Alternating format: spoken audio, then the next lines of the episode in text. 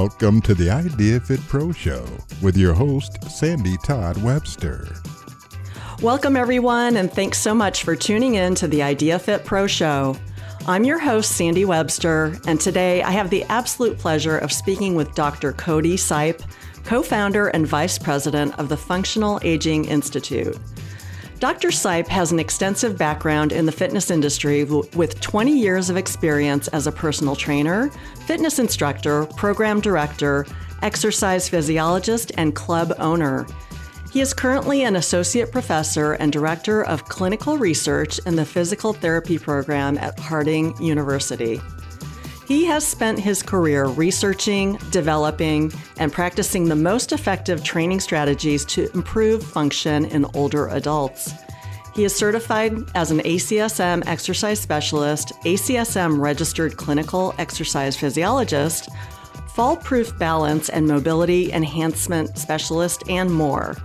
His secondary area of expertise is in the prevention and management of chronic disease conditions especially those that accompany the aging process, such as arthritis, cardiovascular disease, diabetes, and osteoporosis. In 2005, he was honored with the IDEA Program Director of the Year Award. He has presented internationally, served on boards and committees, and published articles for most of the top fitness organizations in the world. We have a lot of great topics to cover, so let's get right to it.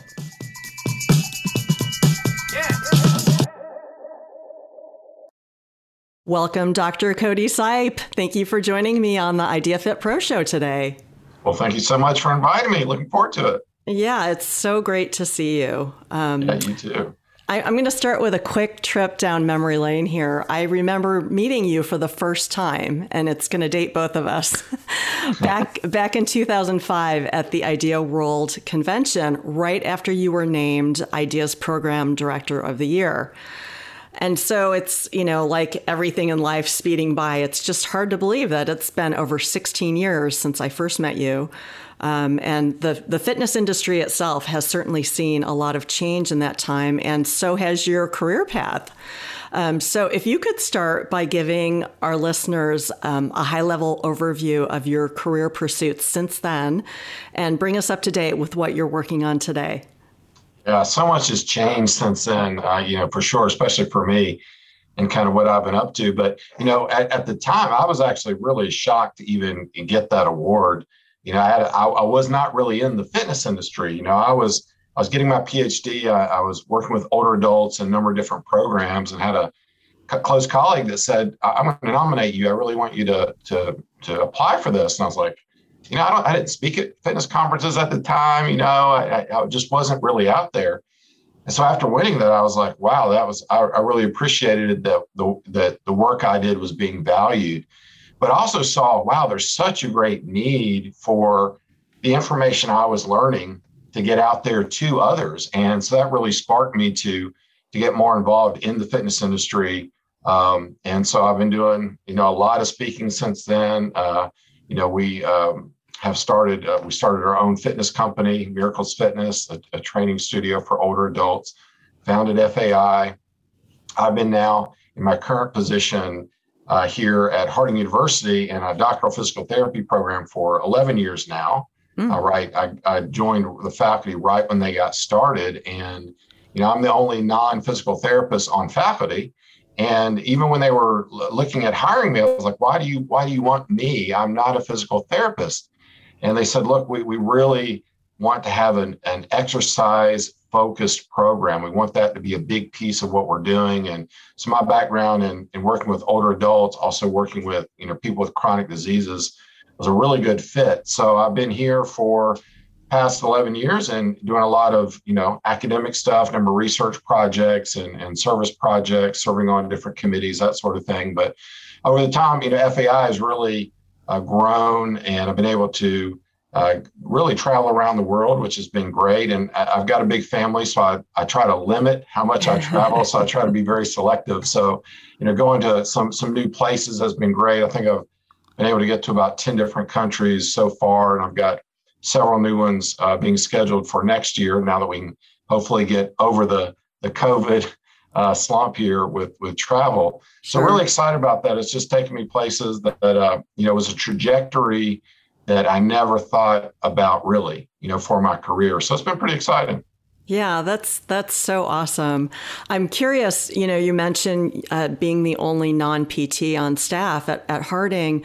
I'm just curious what some of those conversations with your PT colleagues are like. What do they come to you for specifically? Like, what what does your voice and your experience lend to what you all are doing there?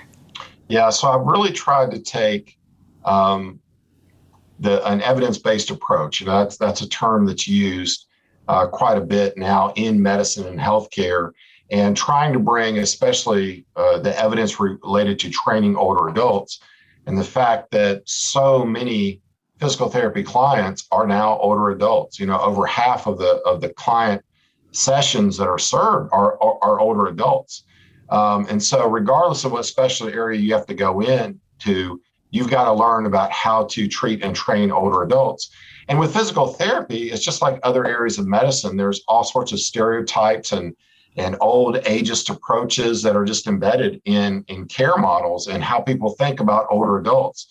So my voice is really trying to focus on the very positive aspects of aging and and training for older adults and, and trying to get physical therapists to take the opportunity they have with an older adult to not just treat whatever issue they're treating, but to look at the whole person and say, look, this mm-hmm. person wants to live their best life at 70 and 80 and 90. You've got a great opportunity here mm-hmm. to, to do something with them beyond just help the, their, their sore shoulder. So really trying to get the, you know, the therapy world to think a little bit different about not just treating their older adult clients, but starting to train their older adult clients as well. Would you say that the model at Harding that brings you in as part of that multidisciplinary team is that unique, or do you see more of that happen, happening either in the therapy world or in academia or in other places? Well, in academia, most of the uh, physical therapy programs are going to have other healthcare professionals that, that are that are going to be on board with their team. So one of our um, uh, faculty members, he's a PT, but he's also a PA. Mm-hmm. We used to have an MD uh, on our staff as well, faculty as well, and you see that in in PT programs. But I I do rarely see that there's a an exercise professional, an exercise physiologist on faculty uh, in these programs. I hope that that's changing. I really do because especially even in physical therapy, they are recognizing the need for more and more of an exercise focus. And they're seeing the field change as as I talk to my students, like the, between fitness and therapy, where's the line?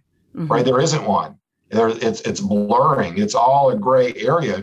A lot of what what uh, uh, fitness professionals are doing could really be considered therapeutic. I'd say all exercise is therapeutic, but also the physical therapists they need to be doing more about the training uh, on side of things because they're now thinking about well, what about prevention? What about recurrence? What we know, what are the underlying issues that are creating the problems in the first place?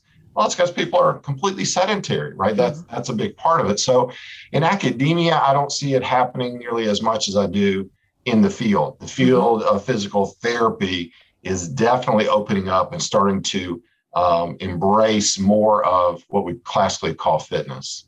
So super innovative, and um, hopefully look for more of this to to come in at least the therapy world. Uh, you know, right. mix blending our expertise with uh, that of physical therapists and other allied health professionals. Definitely so much of your career has been dedicated to developing really innovative evidence based training programs for older adults through the Functional um, Aging Institute trainings and certifications. I wanted to dig a little deeper into uh, the trajectory of what you and your co founder, uh, Dr. Dan Ritchie, have built.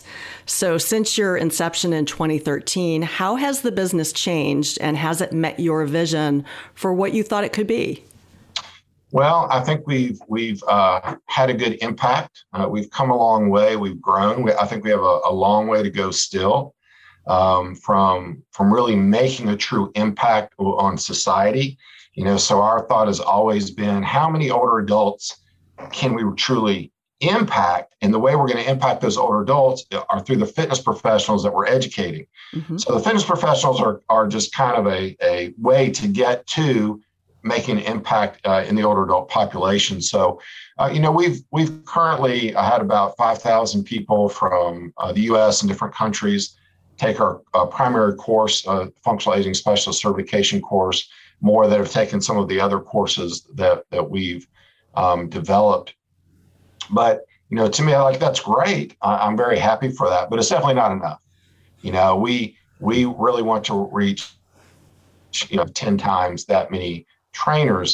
And the reason we want to do that, and the reason I'm so passionate about it is because I know that what I'm training is evidence based, is practical, it works. Uh, it breaks through a lot of the stereotypes that we see out there, or some of the one-dimensional training techniques that are utilized often, you know, with older adults. And exercise is powerful. So almost any type of exercise you do with an older adult is going to have some sort of benefit.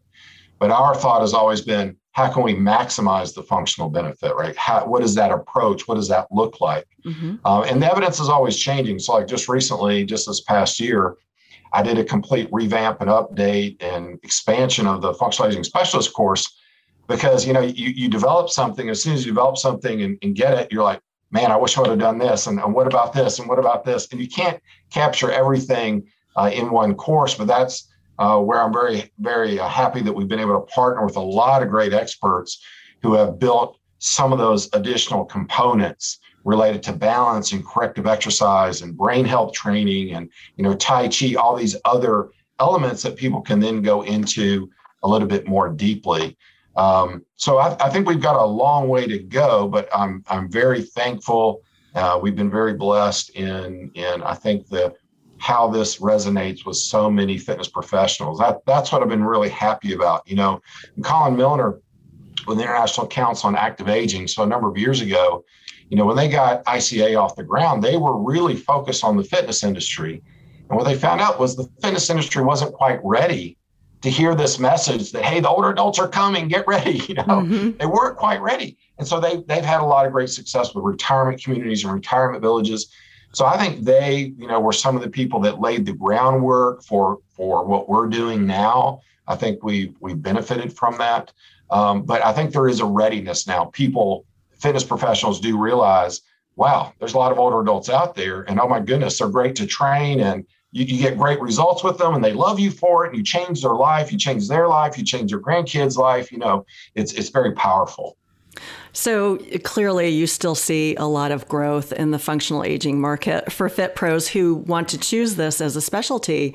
So, with that in mind, what is your your best advice for a trainer who thinks they may want a career serving older adults? How should they lay out their career path or their trainings? Yeah, that's that's a good question there definitely is a lot of opportunity. You know, I I typically joke, um, you know, when I give uh, workshops and stuff that, you know, I got into uh, this area of training older adults right at the right time because we were experiencing this boom right at right at the beginning of this boom and the growth of the 65 plus population.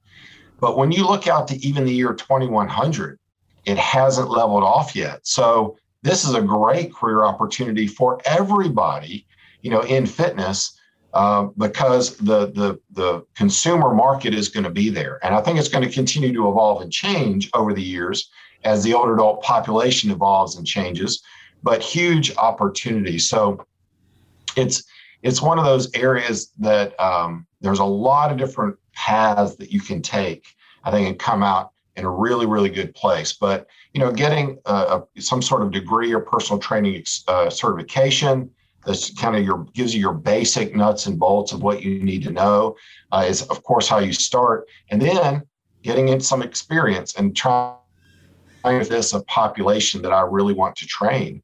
Um, i've you know i've given uh, lectures about kind of the business side of things the opportunity and i'll have trainers come up to me afterwards and go man I, I know this is such a great opportunity for my business for my career but I just don't really like training older adults. I'm like, great, don't train older adults, right? I don't want you to train them just because see there's money there. Right? right. I want you to train them because you you're really excited about training them. Um, and so you've got to get some experience to really find out is this something I want to do. Um, some people think they want to do it and then they do it and don't like it. And then there's the opposite, right? They never thought they would train older adults and then loved it. I was one of those people. You know, my experience with older adults when I was younger was not positive. Mm-hmm. You know, from my from my grandparents to some experiences I had, it was not good. And so when I got into my master's program and we were working with all older adults in our cardiac rehab program, I was not looking forward to it really.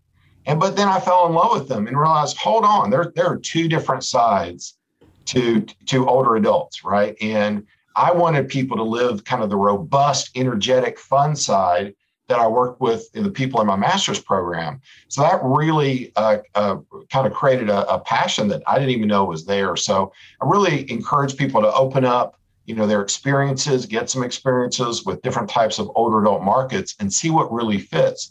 Because even within the older adult kind of population, there's all sorts of different layers. You know, we kind of have this eight uh, level model for function in older adults, and it kind of goes from the elite athlete all the way down to the disabled dependent person and everything in between.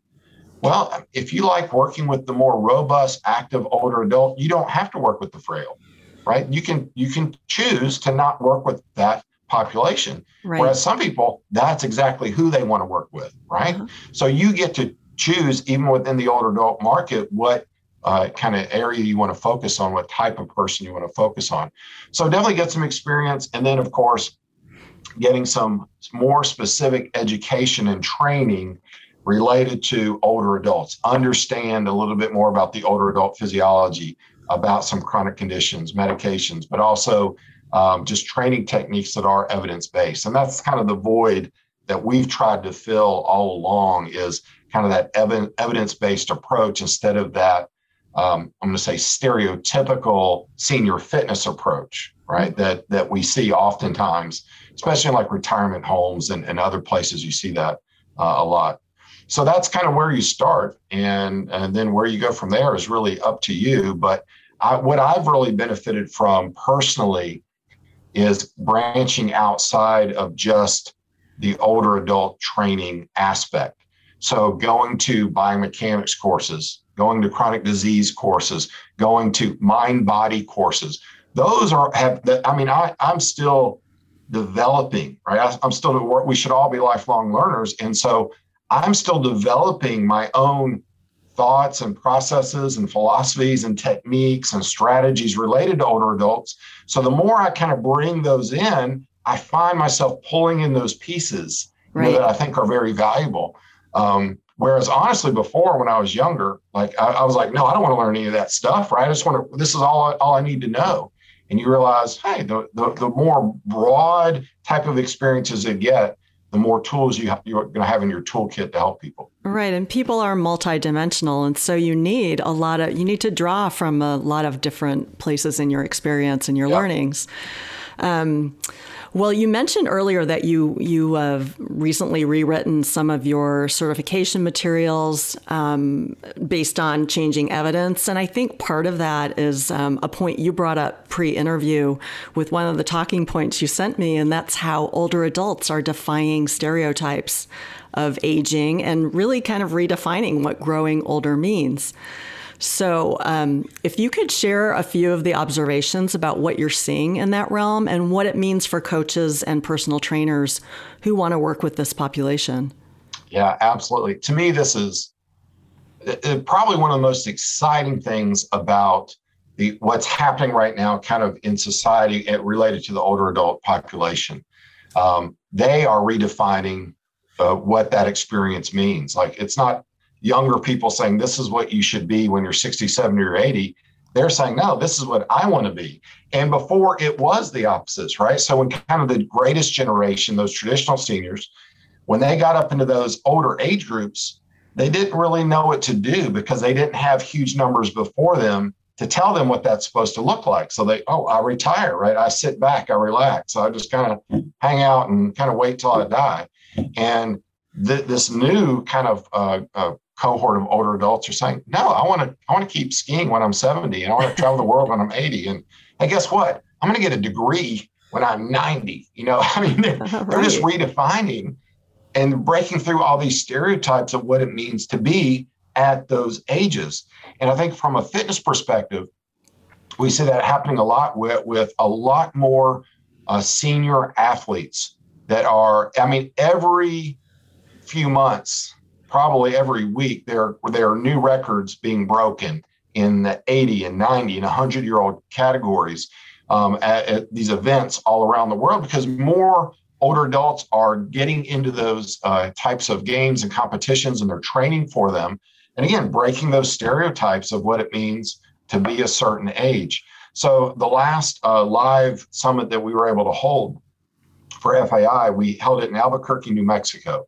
And we held it there because that's where the National Senior Games was taking place. And we we uh, scheduled our summit right at the beginning of the National Senior Games so we could kind of go over there and and kind of see the events. Mm-hmm. And just, you know, it's just amazing watching these uh, individuals do things that you're, I mean, you're, you're kind of saying, should you be doing that? You know, right? You're catching yourself. Going, Hold on, you're you're 80. Should you really be trying to pole vault? Um, maybe that's not the best thing for you.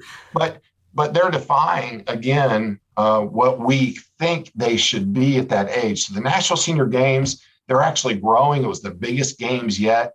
Uh, the one this year, I don't know how COVID was going to affect is going to affect it, but it was supposed to again be record-setting numbers of athletes participating. Uh, we see play, uh, people like Mark Middleton with Growing Bolder. You know, that's a media mag, uh, company. Who they're they're just set on breaking the stereotypes of aging by highlighting uh, a lot of older athletes, but also just musicians and actors and you know people that hey they're 70, 80, 90 and they're still contributing and still being creative, still you know living their best life. And um, I came across a group a couple years ago called Aging Evolution, uh, and they're really interesting because they are uh, promoting bodybuilding and figure competition for the 50, 60, 70 plus year olds, right? Wow. And so these are people that were they were fit, they're muscular, and now they're in their 60s and they're still fit and they're still muscular and they're trying to tell people, look, you you can be this, right? It, it's it's you define what you want to be. Um, so we see a lot of exciting things, especially related to fitness, that are coming together um, that uh, hopefully will mean really positive things for the fitness industry as we move forward, which to me means more opportunity to train older adults of all different types, such as athletes. Um, but also, we're seeing more and more older adults themselves start exercising in their 70s and 80s and 90s, right? For the very first time. Right. I mean, we had a guy, a client a couple years ago, 89 years old. He signed up for our training never joined, had a, been part of a gym or anything in his life. 89, you know, because again, he's he's looking at his life going, you know, I think exercise would probably be good for me. I need to do it. I see all these other people doing it. Why why aren't I? So a lot of great, I think, some positive energy being created to help move us forward. Yeah, so inspiring and just so much opportunity there. We're taking a quick break from our interview to give you some meaningful information for your continuing education and to tell you about an exciting live networking opportunity. Your passionate purpose as a trainer, coach, manager, and owner is to deliver transformational fitness experiences for your clients. If the recent past has taught us anything, it's that we must maintain the focus to continue inspiring our clients no matter what the world throws at us. You'll find that spark and more at Idea Personal Trainer Institute, which returns to Alexandria, Virginia, February 24th through 27th. Choose from 100 sessions on topics like the new rules of muscle growth, diversifying your offerings so your career can weather any storm, how your identity prevents you from seeing success and what to do about it, and much, much more. Plus, IDEA's first ever personal trainer of the year, Sherri McMillan, kicks off the event with an empowering spotlight presentation on how to become more resilient in your personal and professional lives. It's time for our fitness community to rejoin and develop fresh strategies to support our clients and build unbreakable careers. To learn more about IDEA's first in person event in two years, visit ideafit.com forward slash P trainer or call an inspired service representative directly at 888 999 4332 extension 7. We hope to see you at Idea Personal Trainer Institute in February. Look for the contact information in the show notes. Now let's return to our fascinating conversation. Um, along the same lines, Cody, there's been really rapid growth of what you call the oldest old or the 85 plus population. What does that mean for the fitness industry, and how should pros be positioning themselves to, to serve maybe that particular group? Yes, yes. So what we're seeing is that the the hundred plus population is technically the fastest growing age group, but it's still a small number of centenarians. So the 85 plus group, if we kind of put them all together, we kind of call those the, them the fastest growing.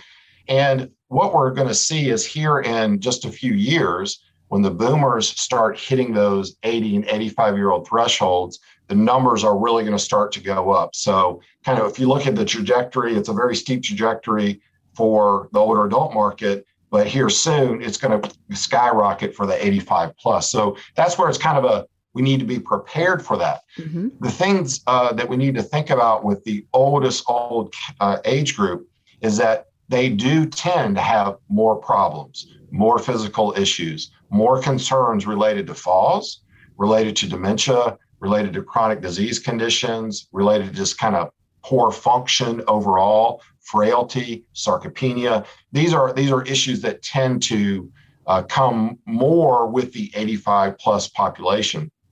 So, older adults that aren't active, when they hit those kind of age numbers healthy, they, they tend to lose their function pretty rapidly. So, I think the preparation is it, it's it's almost like a divergence of what we were just talking about, right? There's so many more older adults that are out there, you know, even exercising uh, vigorously in sports competitions, you know, doing these games, but there's a whole nother group right? That as they get older, they're going to be on the, and they're going to be more towards that pre-frail, frail spectrum. Um, those those older adults are going to need some of the very similar things, but there are other more serious concerns that go along with them. So when you, look at some of the projections for falls, as an example, falls are expected to go up considerably uh, over the next 20 to 30 years. Dementia expected to go up considerably over the next 20 to 30 years. And those are two life threatening issues, right, mm-hmm. that, that we need to be ready for. So, in that regards, that's why, you know, when we look at our uh, when, when we look at our approach from an education perspective through FAI, you know, we've, we've got our functional aging specialist certification, but two of our other really large certifications are in brain health and in Tai Chi. Because, and again, Tai Chi is one of those areas like we are just talking about you don't I, I, knew nothing about tai chi. I'd already always heard about it as an evidence-based approach. But then when you learn tai chi you realize i don't have to teach tai chi itself to be able to benefit from it and use those approaches and techniques with my clients. Mm-hmm. and that's what i think is so valuable about you know getting those broad experiences. Um, but yeah really trying to address you know fall prevention and brain health two really big issues that are going to keep getting bigger as as the 85 plus population grows. So those seem like the the next logical steps in the growth plan for you and Dr. Ritchie at FAI. Anything else cooking there? Oh, we got a lot of things cooking. well, we um, what we've also been fortunate that we we've had a lot of uh, interest internationally in uh, you know distributing our our education and that's always fun. Um, there are a lot of barriers to obviously to to getting programs in other languages, and you know, traveling. Zoom has actually really helped that uh, tremendously to be able to deliver education, uh, have a translator, so you know the costs are minimal for for being able to kind of spread that that uh, education and training.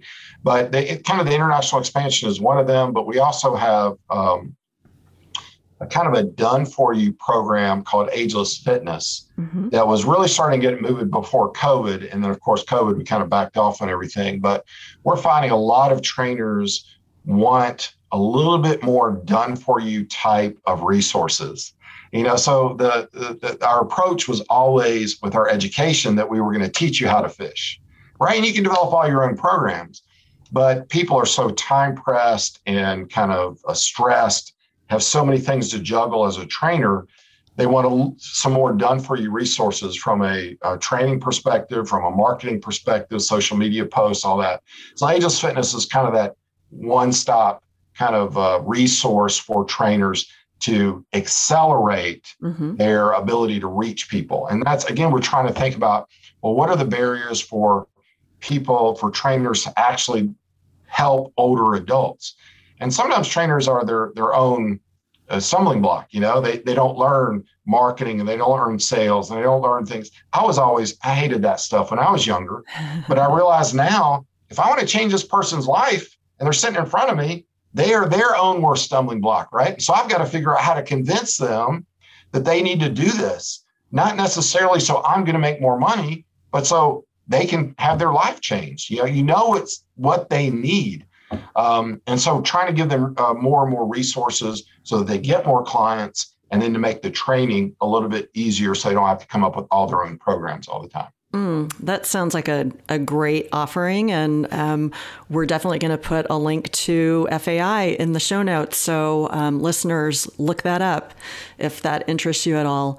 Um, Cody, I wanted to cap off our conversation about functional aging and working with this population by talking about motivation. Um, we know motivation is an issue for clients of, of any age. What are some of the specific challenges that you see with older adults, and what are some essential motivators to get sedentary elders to start moving again? Yeah, this is the $10 billion question, right? That we always ask. We know it's good for them. Why don't they do it? How can we get more people to do it? And especially older adults that, you know, the, the clock is ticking pretty fast on them. And um, the sooner they do it, the better for sure. Well, some of the things that that we've seen again is that older adults are pretty similar to younger adults when it comes to some of the barriers, but their motivators are very different um, than, than than younger adults. So, you know, when you look at, well, my time, my schedule, the energy, I'm not sure what to do or where to go, you know, all these are, are typical barriers that we see older adults. And older adults are very busy people right? Now they might be busy, their, their, their schedule might be more flexible than they lead on, but older adults tend to be very busy people. So that's that's still one of those barriers. But from a motivating standpoint, what we've really found works the best is focusing uh, really on that life experience that they can have later in life, right? So if you're 70, you're still looking forward. All right. You're looking back, but you're looking forward. You can't do anything about what's behind. So how what what is your life going to be like in five years when you're 75? What is your life going to be like in 10 years when you're 80? Now that's kind of the negative negative side of things is to get people to understand, right? They they're on this downward trajectory. But the positive side is to get them to understand you can change your trajectory mm-hmm. and you can jump up to a new trajectory. And that's something we really focus on. So we try to get them to verbalize what it is that's really important in their life. What are the things they need to do? What are things they like to do? What are the things that they aspire to do that you know that they desire to do that they want to do and want to keep doing? And when you start having those conversations, they they kind of convince themselves, really. Um, obviously, doesn't work you know, uh, for every single person. But we found those are huge motivators. So when they start talking about, yeah, I've got grandchildren and, you know, the, the oldest grandchild is 13, like, well, you know, I assume you want to see them graduate high school. Oh, yeah, absolutely. And you want to see them graduate college. Yeah. And see them get married and maybe have great grandchildren.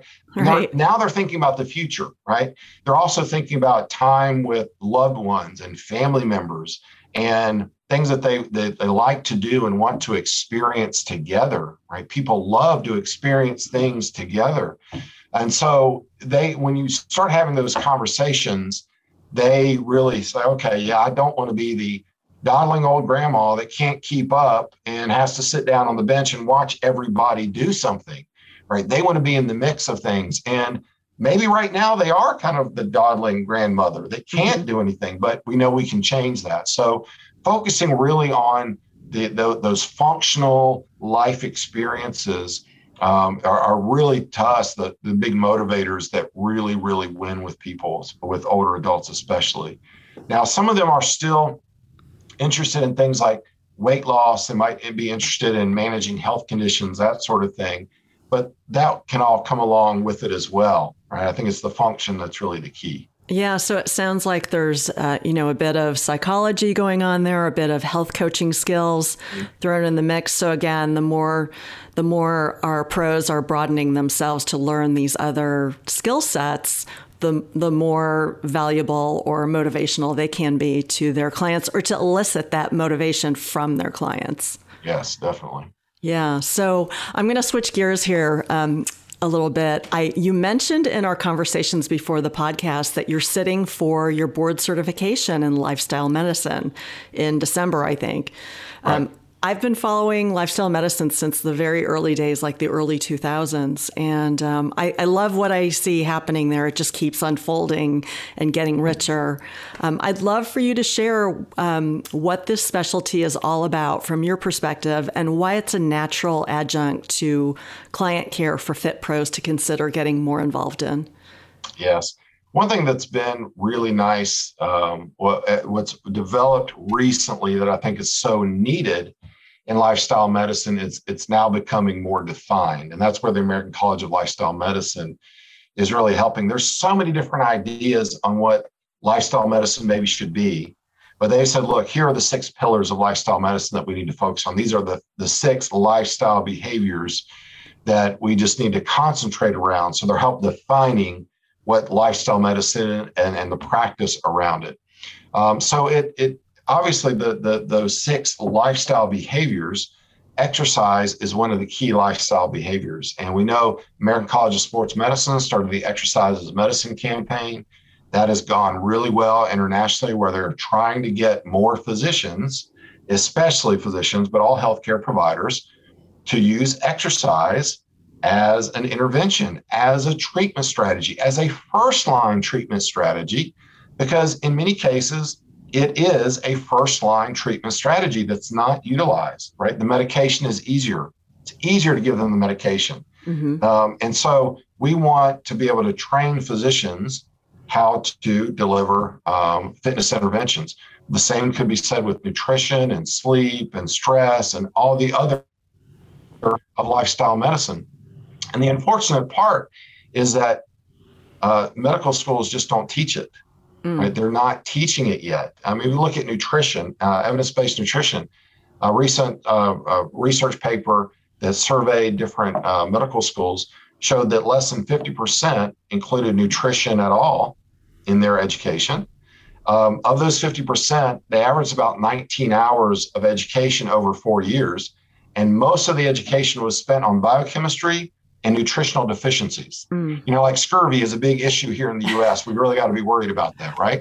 right. So they're not, even when they are teaching about exercise or nutrition or something, they're not really teaching the right stuff. Mm-hmm. So we have this big gap here. Well, obviously, fitness professionals, we're we've kind of been in a lifestyle medicine mentality for a while now, like looking holistically at our clients and understanding, all right, we got exercise. What about nutrition? What about sleep? What about stress?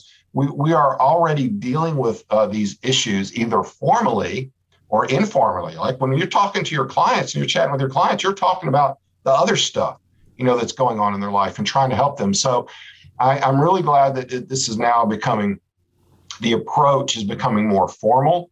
And an organization like ACLM is really gathering the evidence base to support what needs to be done in each of those pillars and how they work together. So, how do we assess?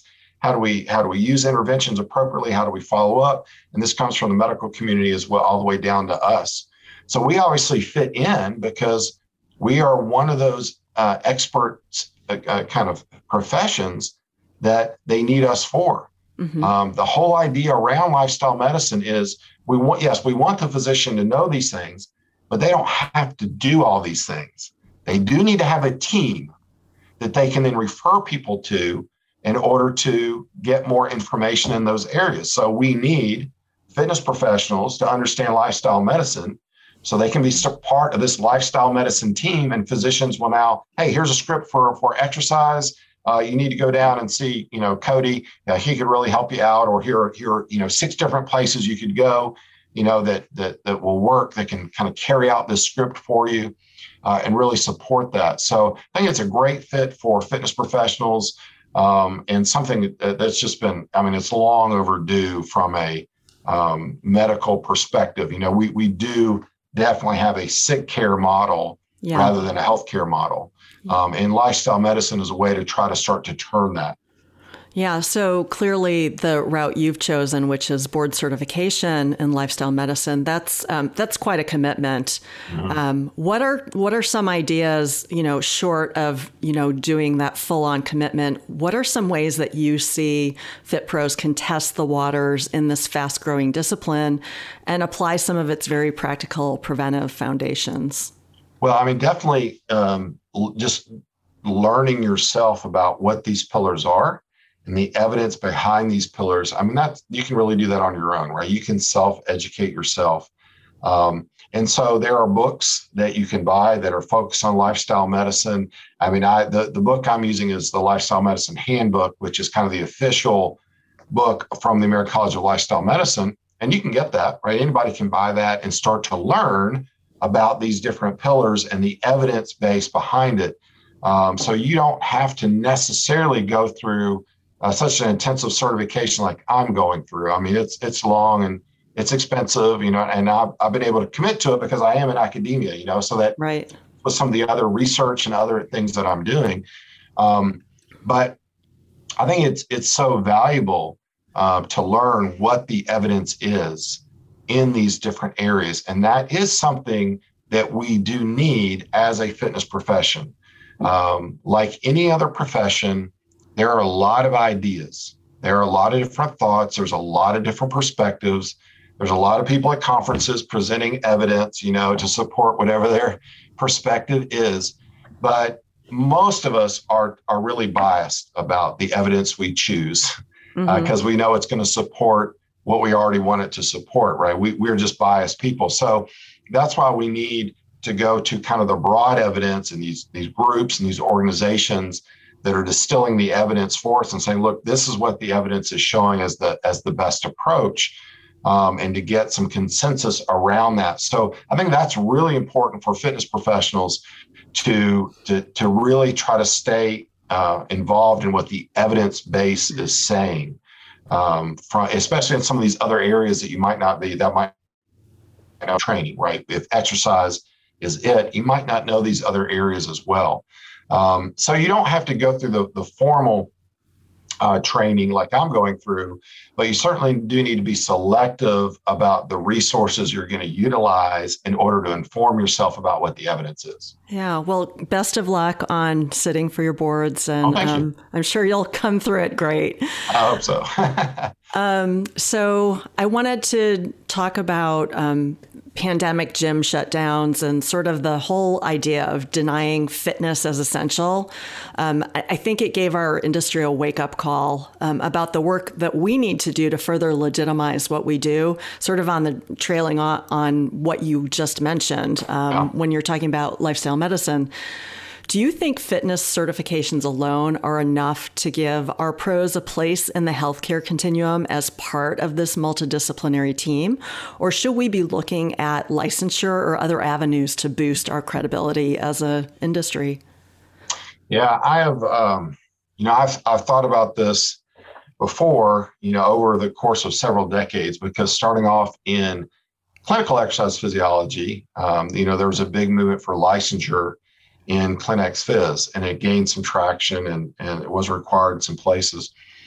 Licensure uh, certainly elevates your profession, but there are a lot of shackles that go along with licensure, and that's that's I think why so many. I think that's why it hasn't fully moved forward in the fitness industry is because there are a lot of drawbacks to it. Um, we definitely want to elevate our profession, but I, I think that we do have some really solid certifications and really solid evidence based programs that exist already. So when you look at some of the, you know, I, I won't name names. When we look at some of the big names, there's they're really good information, right? There's really good training strategies that are being taught. And yeah, people might disagree on on this thing here and this thing there, but ultimately it's still all very valid training advice. Mm-hmm. And so I think that's good. I and, and it's what kind of this really dilutes the industry are so many of the lower level certifications, a lot of the in-house training programs and very short and sweet types of programs. They they do dilute the kind of uh, profession a little bit. So I don't know that licensure is the the solution here. Um, I don't even know if accreditation for you know fitness certifications is a solution uh, either. I mean, we ha- we haven't gone for accreditation for our certifications because man, it's it's it's really expensive for one. Mm-hmm. And again, in teaching in academia and kind of learning how to develop kind of education, I I'm also a little resistant to it, you know, as well. I mean, in, in like a physical therapy program is accredited, right? All these programs are accredited, but uh, I, I think we have some really good resources already. And so when you say like kind of sitting at the table as part of that healthcare team, there are there are fitness professionals out there that are doing that right now mm-hmm. right they they they're doing it it's just not as widespread as we need it to be um, i do think that even when you look at some of the bachelor's and master's programs there, there's a lot of variability in what you're being taught in those programs and so some bachelor's uh, programs in kinesiology you i mean it's very practical it's very applied you get out, you know your stuff. And other programs tend to be more theoretical, you know, in nature, uh, more, you know, more focused on the physiology part than the exercise part. So they vary quite a bit all over the place as well. Again, there's some movement to try to get some more similarity in about what trainers need, but um, uh, those are just kind of barriers to getting us all on the same page. So I don't know if I really have an answer mm-hmm. uh, for the question. I, I, do think what people can do right now is they can elevate themselves, and that's that's what I think is really uh, going to be what's what needs to be uh, happening right now. Is if our fitness professionals themselves say, "I'm not going to settle for X, Y, or Z." They elevate themselves within the industry, and that might be another degree or a higher level certification uh, or some other training like through lifestyle um, you know in order to show those credentials um, i think is, is what really needs to happen at this point yeah, to, um, to be continued. This is a conversation that we'll we'll keep For on sure. having. It, it, will keep evolving. Yeah. But um, some great words of wisdom there. Um, so thank you for sharing your thoughts on that, Cody. So before we sign off, can you please tell people how they can connect with you, either through social media, your website, or any other means you want to point them to? Absolutely, yes. And then, and then, if you could leave us with a parting thought for your industry colleagues. Yeah. So you can just go to functionalaginginstitute.com. That's our website. That's where you'll also find us on Facebook and on Instagram. Um, so you can just search Functional Aging Institute on those and you'll be able to find us uh, there. That's really the easiest way. Instead of going to my personal information, that's usually the best way to to follow what we're doing and what I'm doing. Um, and you can get in touch with us directly through email, contact at functionalaginginstitute.com. We love to hear from people. We try to answer questions and we love discussions and, and ideas that people have to share. So if you got some, just please, you know, send it to that uh, email and you can put, hey, this is for Cody, and, and I'll, I will get it uh, directly. So that's a great way to get in touch with me. Parting words. Well, I'll tell you, there's there's a lot of positive things happening in the fitness industry right now, even though we have, have kind of gone through this problem time uh, with COVID, and there have been a lot of gym shutdowns, uh, and there's a lot of concern and worry. I think what we've seen, and you mentioned this, I think we've seen through this that people think gyms are essential. Uh, people uh, understand that they need to be fit. Now, many of them have turned online for their fitness because they haven't been able to get in the gym, but we do see things changing. We see things uh, starting to grow again. So I think that's really, really a valuable sign. Um, and especially as I kind of look at the older adult market and I look at all the different opportunities that exist there, um, that's certainly something that I would really encourage people to pursue uh, or to give some serious thought to if they haven't been thinking in that direction. Uh, we need more trainers to be able to work safely and effectively with older adults. Mm-hmm. You know, there's a shortage of, of geriatric physicians. Right? We know there, there aren't enough physicians even treating older adults.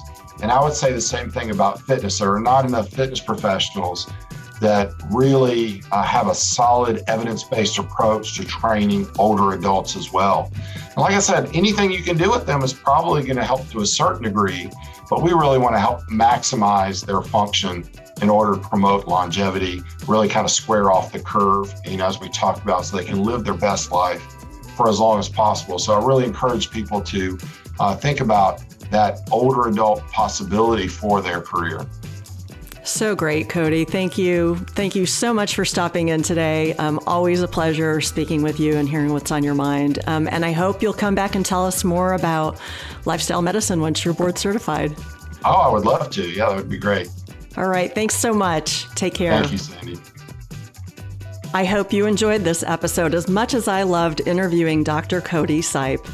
If you haven't yet subscribed to the podcast, you can find the Idea Fit Pro show at Apple Podcasts and on all major podcasting platforms. We'd be honored if you took a minute to give us a rating, and we'd be so grateful if you would share the show link and news about the podcast on your social feeds. Meantime, we'll keep working hard to bring you more great material like this. To learn more about Cody Sipe or to connect with him, please check today's show notes to find the links. This is Sandy Webster signing off. Until next time, stay positive and keep inspiring the world with your special magic.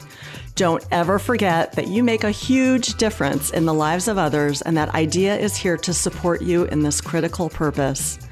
Thanks for all you do to make the world a healthier, happier place.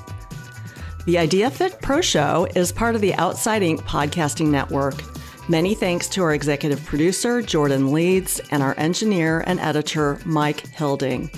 Copyright 2021, all rights reserved. Reproduction without permission is strictly prohibited.